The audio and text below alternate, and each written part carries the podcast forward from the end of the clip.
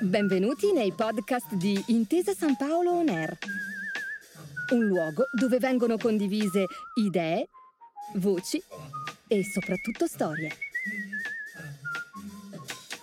Buon ascolto.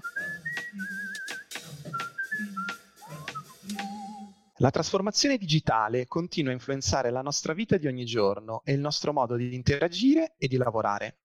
Anche le aziende cercano persone con competenze IT perché vogliono assicurarsi risorse preziose per rimanere competitive sul mercato e favorire migliori condizioni economiche e sociali per le comunità. Il nostro paese però sconta un ritardo nel processo di digitalizzazione, dovuto anche alla scarsa diffusione di queste competenze. L'Italia infatti si colloca al 25 posto su 27 paesi considerati nel Digital Economy and Society Index dell'Unione Europea, che misura le competenze digitali di base. Il mismatch in questo settore è estremamente evidente.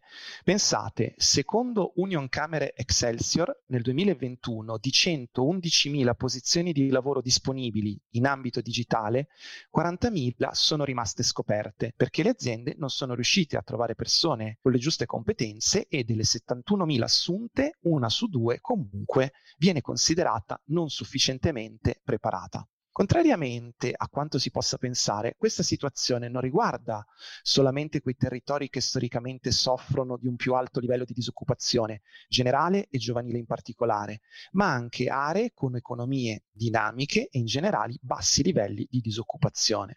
Proprio per questo è importante offrire ai giovani opportunità di formazione di qualità per sviluppare e rafforzare queste competenze e agevolare il loro ingresso nel mondo del lavoro. Benvenuti nella seconda stagione di Giovani e Lavoro, It's a Match, il podcast di Intesa San Paolo Nair che ha l'obiettivo di aiutare chi si sta affacciando al mondo del lavoro. Anche in questa puntata, con l'aiuto di Generation Italy, approfondiremo le competenze più richieste in un settore professionale e come dicevamo in premessa, oggi ci occupiamo del settore IT e vedremo come il programma Giovani e Lavoro può essere l'alleato giusto per far incontrare domanda e offerta. Io sono Francesco Parrilla e oggi approfondiamo alcuni temi legati al settore informatico grazie al contributo di Claudia Capasso, Program Manager di Generation Italy. Buongiorno Claudia e benvenuta. Ciao a tutti e grazie per l'invito. Claudia, una prima domanda. Le aziende che operano all'interno del settore informatico, del settore IT, che come sappiamo è molto ampio e molto articolato.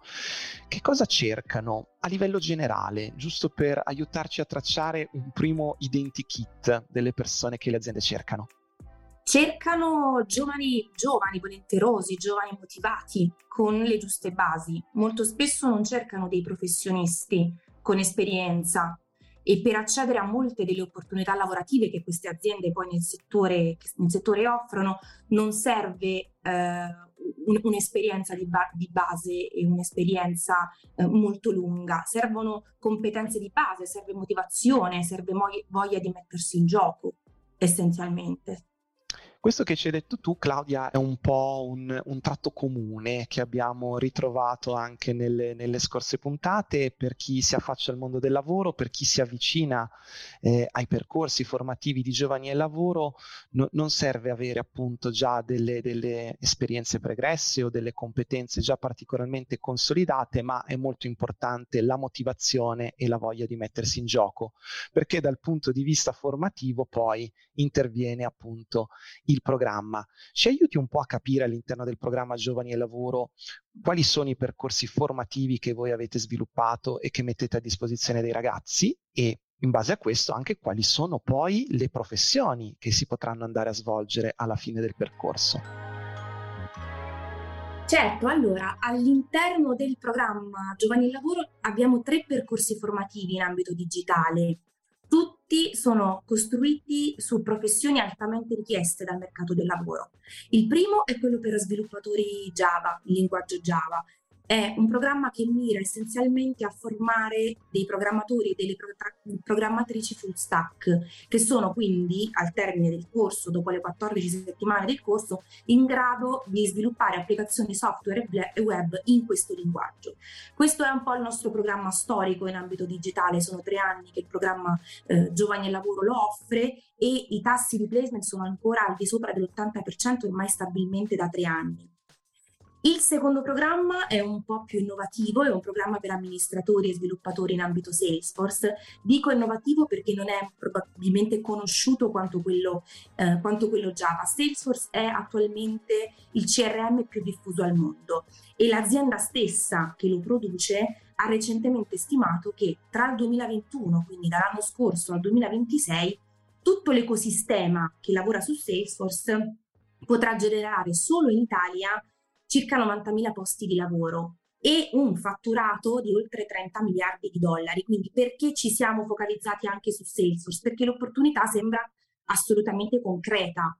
Eh, il terzo profilo, il terzo programma che andiamo ad offrire all'interno di Giovani al Lavoro è quello per sistemisti e analisti cyber security. Anche la cyber security è un ambito assolutamente importante e assolutamente in crescita riguarda un po' tutta l'attività di prevenzione, di rilevazione, di intervento contro quelli che vengono definiti un po' gli attacchi che ruotano attorno al cyberspace. Quindi in questo mondo che diventa sempre più digitale, la cyber security acquista sempre di più importanza. Il nostro corso ha una durata di 10 settimane e consente di acquisire delle competenze che sono di base, quindi le competenze principali per la gestione delle reti e dei sistemi della cyber security. Quindi sono tre profili professionali, diversi un po' gli uni dagli altri, ma tutti in ambiti in continua crescita o ambiti estremamente innovativi.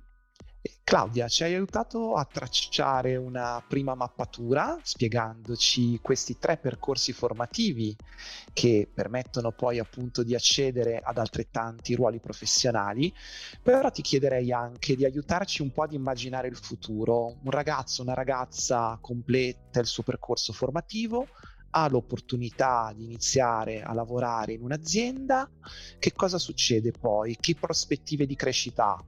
Allora, sono tutti tutte professioni che danno, che aprono una strada assolutamente incoraggiante per i, per i, per i giovani che si affacciano a queste tematiche.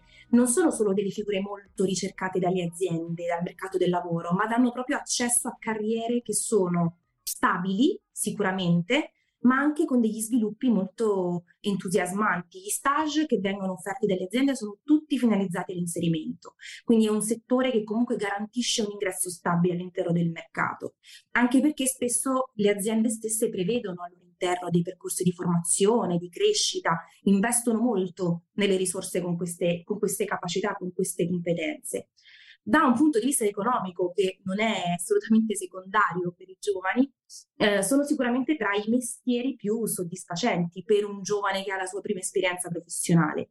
Dopo il contratto di stage, le, le retribuzioni a cui i giovani possono, possono ambire sono abbastanza elevate rispetto alla media per quella fascia di età. Parliamo di 24-26 mila euro di retribuzione annua lorda ma in pochi anni uno di questi profili può tranquillamente arrivare ad avere una retribuzione annua rilevantemente più elevata.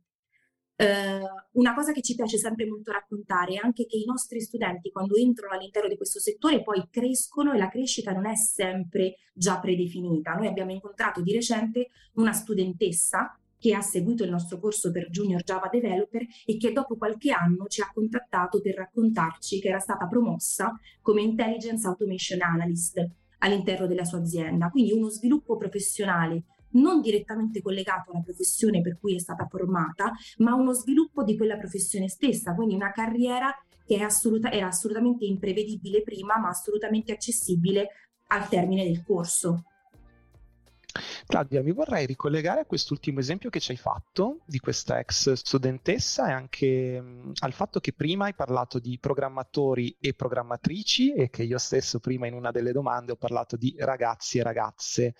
Ne si ha forse la sensazione che il mondo legato alle professioni dell'IT sia un mondo che si rivolge prevalentemente ad un pubblico maschile, ma vogliamo magari provare un po' a anche a incentivare, eh, se, se all'ascolto ci sono delle ragazze interessate a, a queste professioni, che è un mondo che ha bisogno anche di loro. Esattamente, hai utilizzato proprio il termine giusto, ha bisogno del, anche del mondo femminile. Eh, noi abbiamo tante studentesse che quando si iscrivono ai nostri corsi hanno anche un po' il timore no? di, di, entrare all'interno di un settore che è prevalentemente in Italia, principalmente molto maschile. In realtà poi eh, le aziende sono, diventano sempre più sensibili verso il tema del gender balance e quindi anche per le donne le opportunità di lavoro sono sempre in crescita i nostri corsi, è inutile dirlo, sono assolutamente alla portata di chiunque, quindi indipendentemente da qualunque tipo di caratteristica, background formativo, genere o altro. Sicuramente eh, ci piacerebbe molto poter rius- riuscire a, ad attrarre sempre più donne verso anche questo settore. A questo punto un'ultima domanda e ti chiedo di fare un piccolo recap finale, quindi che cosa serve per partecipare ai corsi, che conoscenze pregresse sono necessarie, in parte li hai già toccati nel corso della nostra chiacchierata, però li mettiamo magari un po' in fila prima di salutarci. Allora, ti dico quello che diciamo di solito il primo giorno di corso a tutti i nostri studenti o che diciamo spesso quando incontriamo dei potenziali candidati. A noi non importa quello che hai fatto fino a ieri, quello che ci importa è quanta voglia hai, quanta motivazione hai di costruire il tuo futuro a partire da domani. Quindi non considerate eh, il vostro background, non considerate le scelte fatte fino ad oggi. Se decidete di iscrivervi a uno di questi corsi del programma Giovani e Lavoro, considerate poi di metterci motivazione, di metterci impegno, di metterci tanta proattività e voglia di fare. Um, e a quel punto assolutamente siamo sicuri di poter essere in grado di aiutare i ragazzi che si accingono eh, ai nostri corsi. Serve interesse per il settore e serve voglia di eh, costruire una carriera all'interno del settore, non serve nient'altro. A questo punto a me non rimane che ringraziare Claudia per la sua testimonianza. Grazie mille a voi per avermi invitato e per questo tempo. Prima di salutarci vi ricordo solo che potete visitare la pagina dedicata al programma Giovani e Lavoro sul sito group.intesasanpaolo.com. Lì potrete trovare tutte le informazioni relative ai percorsi formativi. Con questa puntata si chiude il secondo ciclo di episodi dedicati a Giovani e Lavoro. Grazie per averci ascoltato e buon ascolto con gli altri podcast di Intesa San Paolo On Air. Grazie per aver ascoltato i podcast di Intesa San Paolo On Air. Al prossimo episodio.